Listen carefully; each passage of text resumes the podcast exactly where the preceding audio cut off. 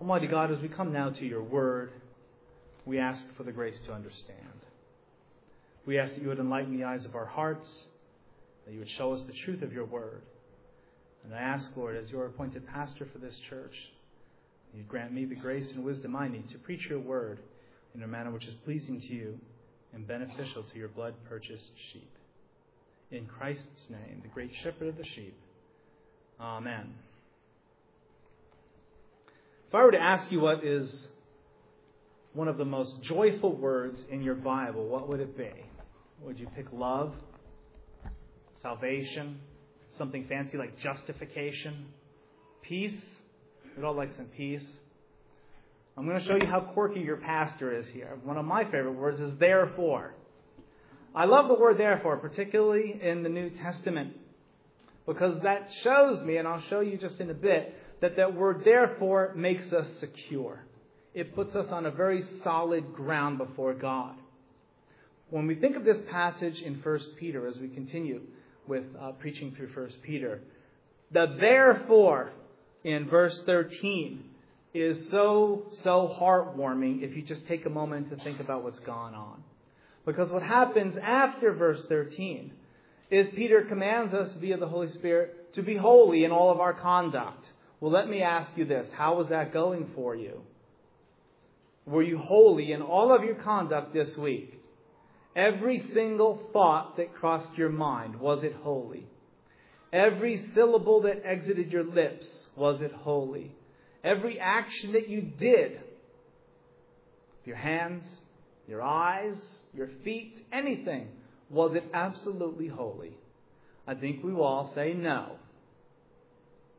If that therefore wasn't there, what would we have? We would have to earn our way into God's good graces. We would have to be holy in order for Him to accept us. Do you understand how terrifying that is? To realize that we serve a God who is absolutely holy, absolutely perfect, who can stand no evil, because that's what holiness is. We understand that God is perfect, that He is self existent, that He created the worlds by the word of His power. But when we get to holiness, we wonder what exactly does that mean?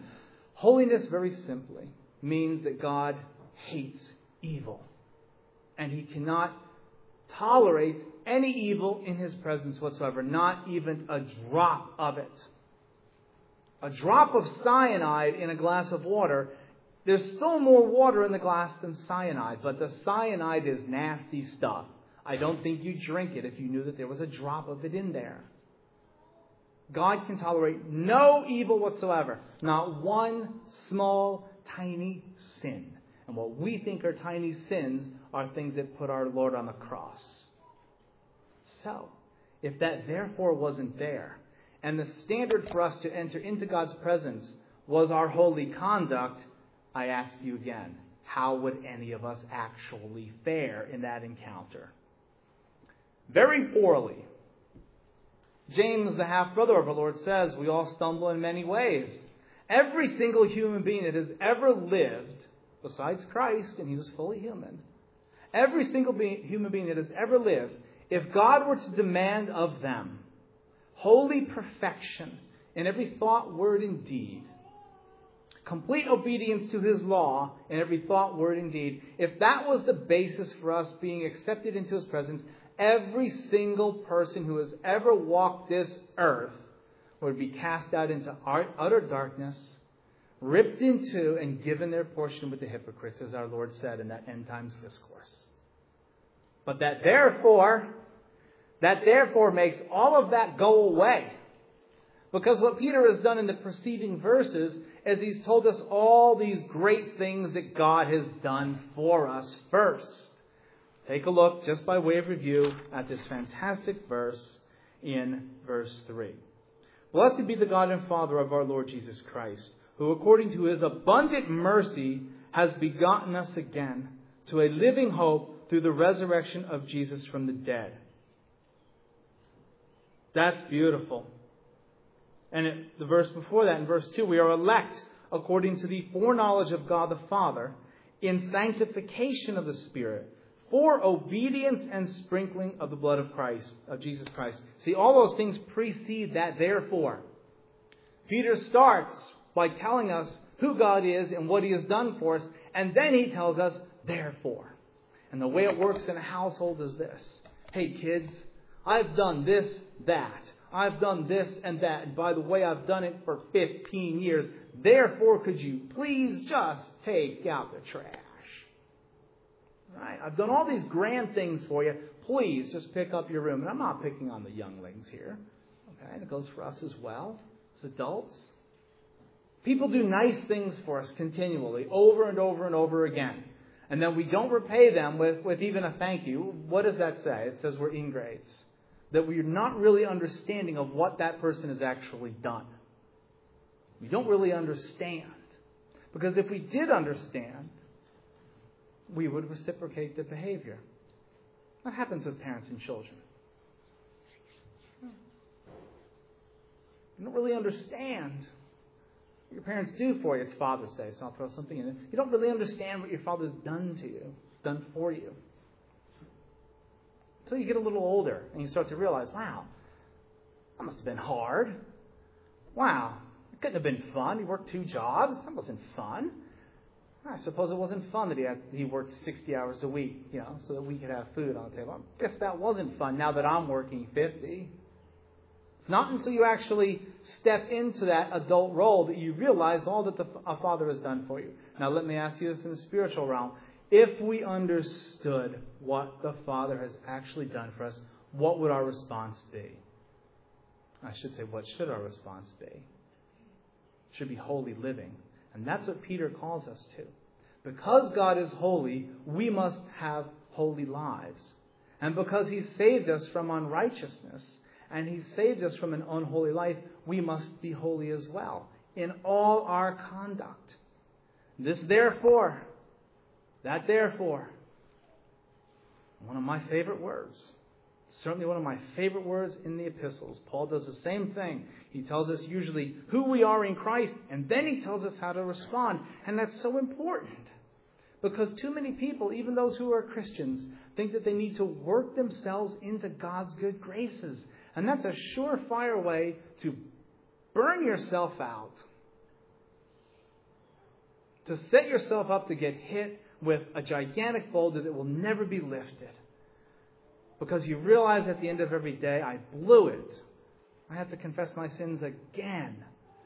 And even if you're really absent minded and you don't think about it all during the week, when you come to church on Sunday, your pastor is going to remind you that it's time to confess your sins.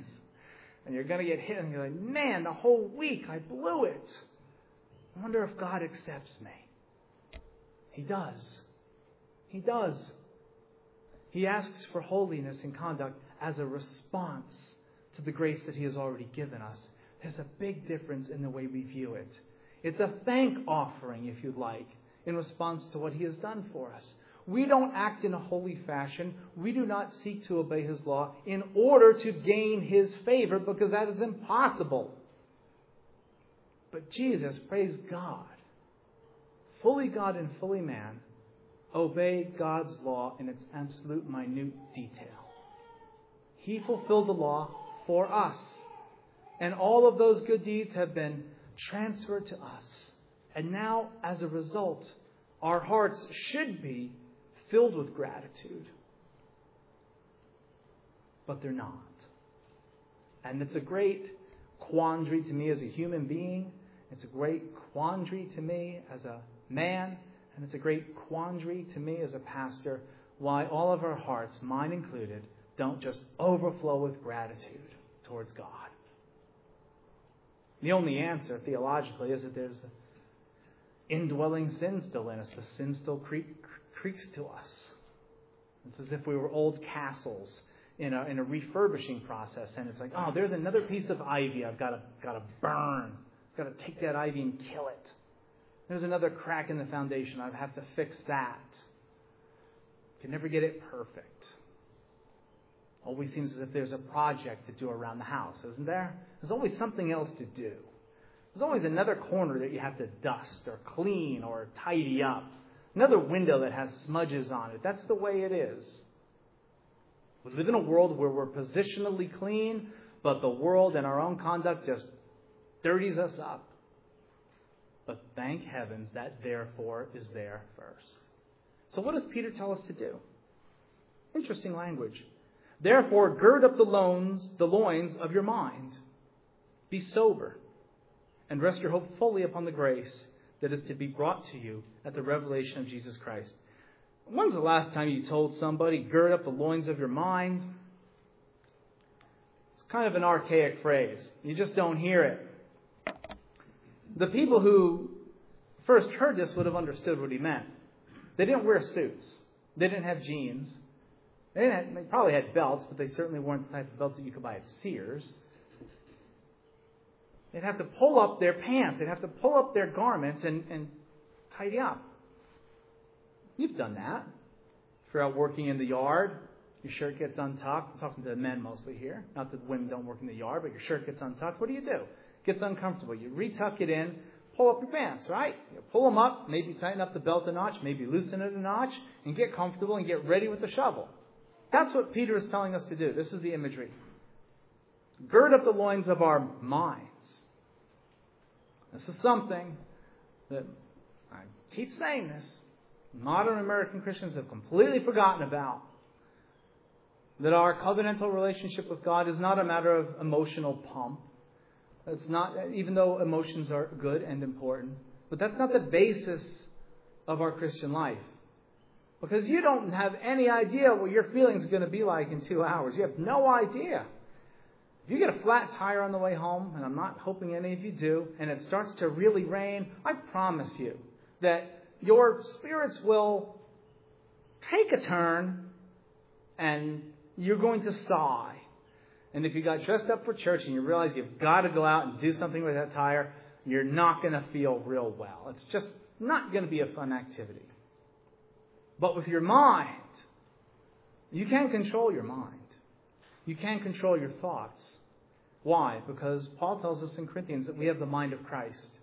You have the mind of Christ. You can think Christ's thoughts after him. So Peter is telling us, gird up the loins of our mind. In other words, what he's saying is, buck up, get ready, and start thinking clearly. I need you to understand that in order to live a holy life, you have to first think in your mind, what is holiness? You have to first think in your mind, who is this God that I'm dealing with? Your emotions are going to run out of gas. Your mind will get tired as well. But your thoughts are something you have much more control over. And by the way, as a side lesson, your thoughts control your feelings.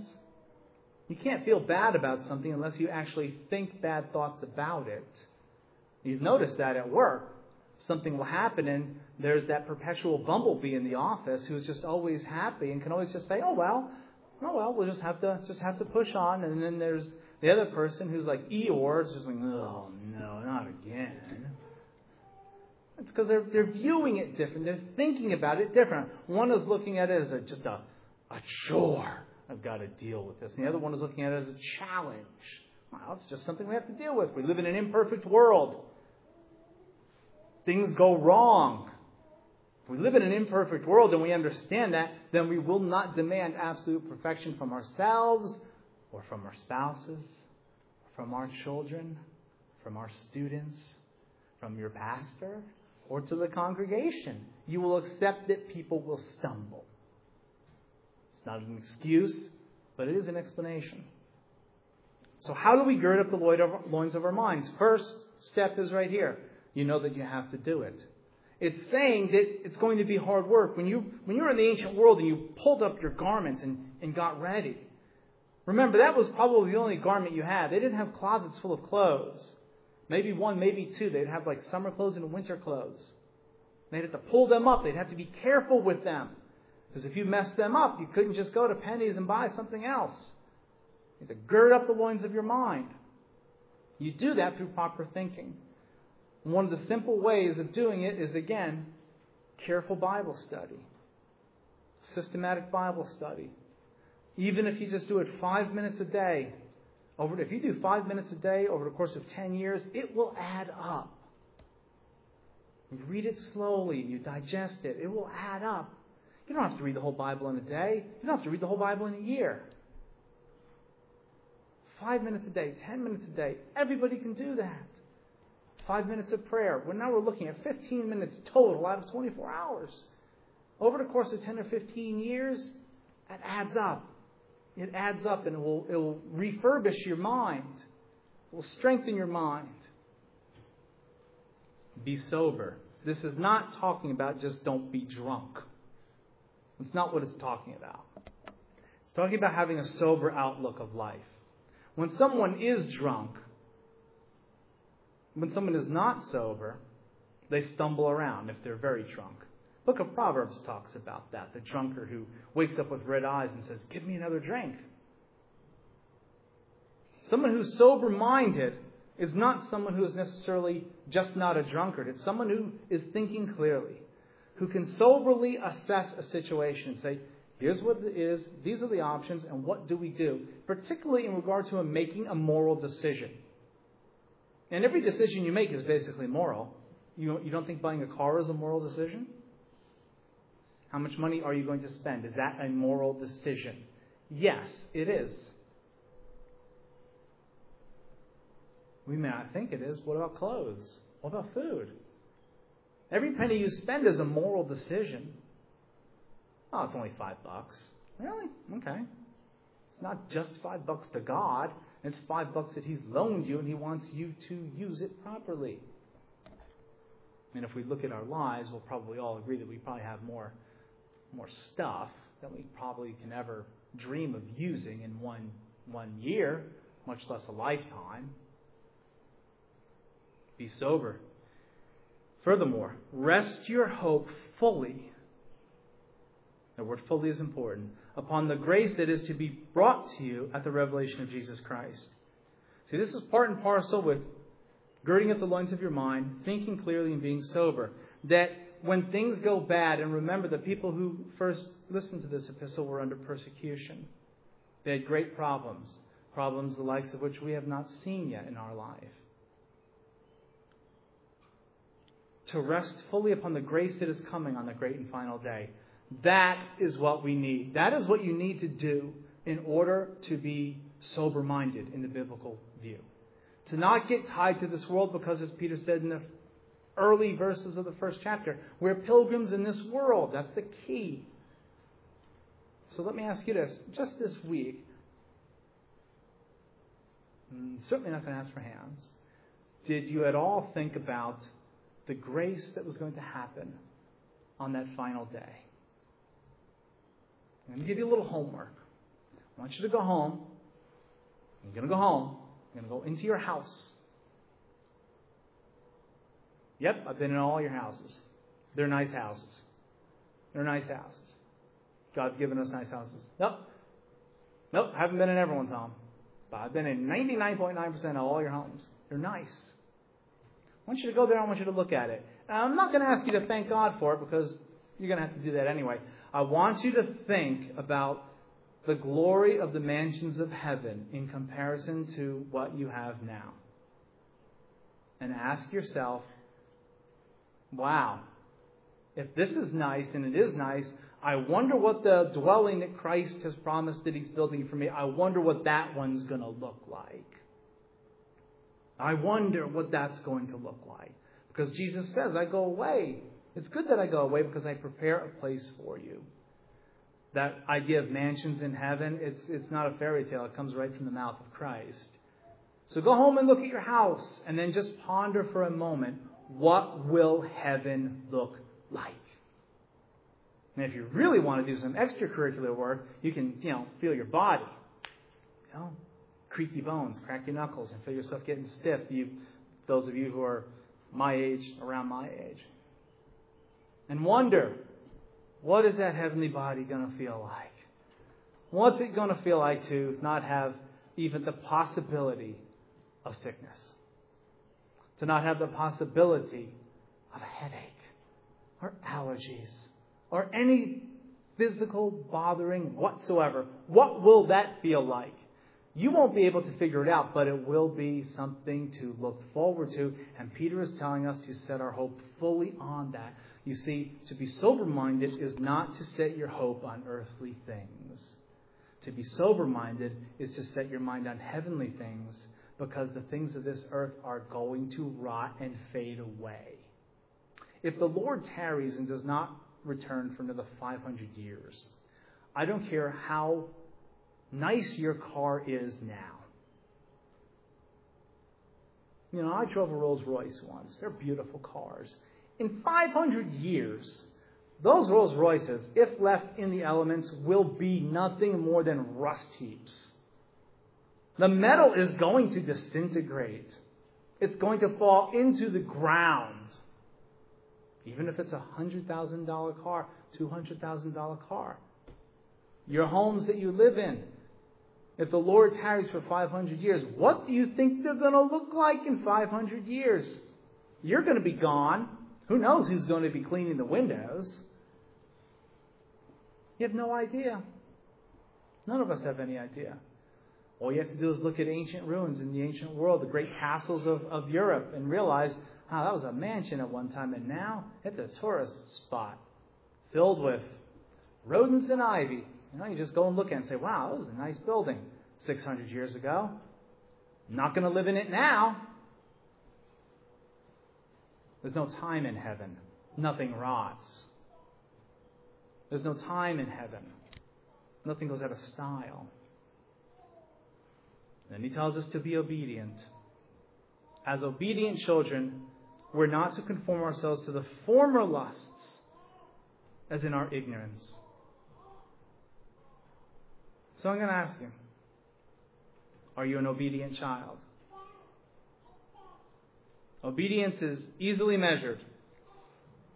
The law of God what is sin? Sin is any want of conformity unto or transgression of the law of God.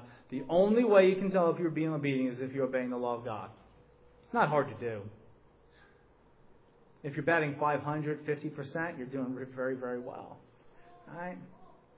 This calls for, again, sober mindedness to examine your life on at least a daily basis. Just examine yourself and say, well, how's my thought life? Oh, lousy. Maybe I should buck up a little bit on that. You know what your sins are.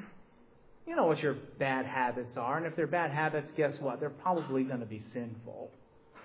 Because you wouldn't call them bad habits if they weren't. You know what your sins are.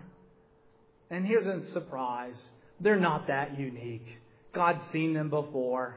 There's millions of people who are doing them. People right here today are doing the same things. Okay? They're not new add up your life according to the law of God and just say, okay, where do I need to be more sober minded in my behavior? Where can my obedience be more perfect?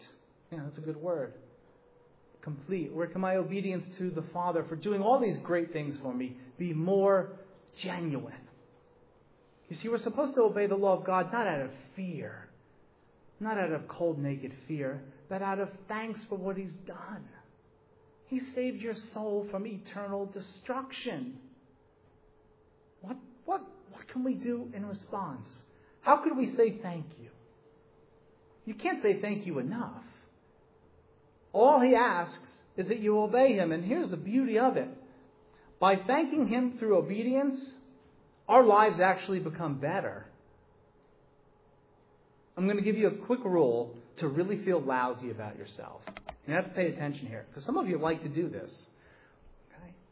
Go out. I have to be careful how I phrase this. If, if, it's a, it's a hypothetical. If you really wanted to feel lousy, go out and do something that's incredibly unholy. Go out and intentionally break God's law and see how you feel. It'll wreck your soul. You know that.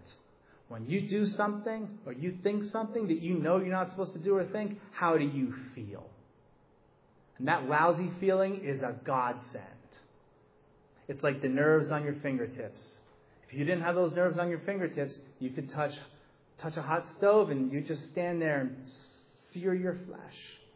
Your conscience has been researched by the Holy Spirit. So when you break God's law, you feel lousy about it. When you feel lousy about breaking God's law, you should thank Him because that's a good sign. That's a sign that you're in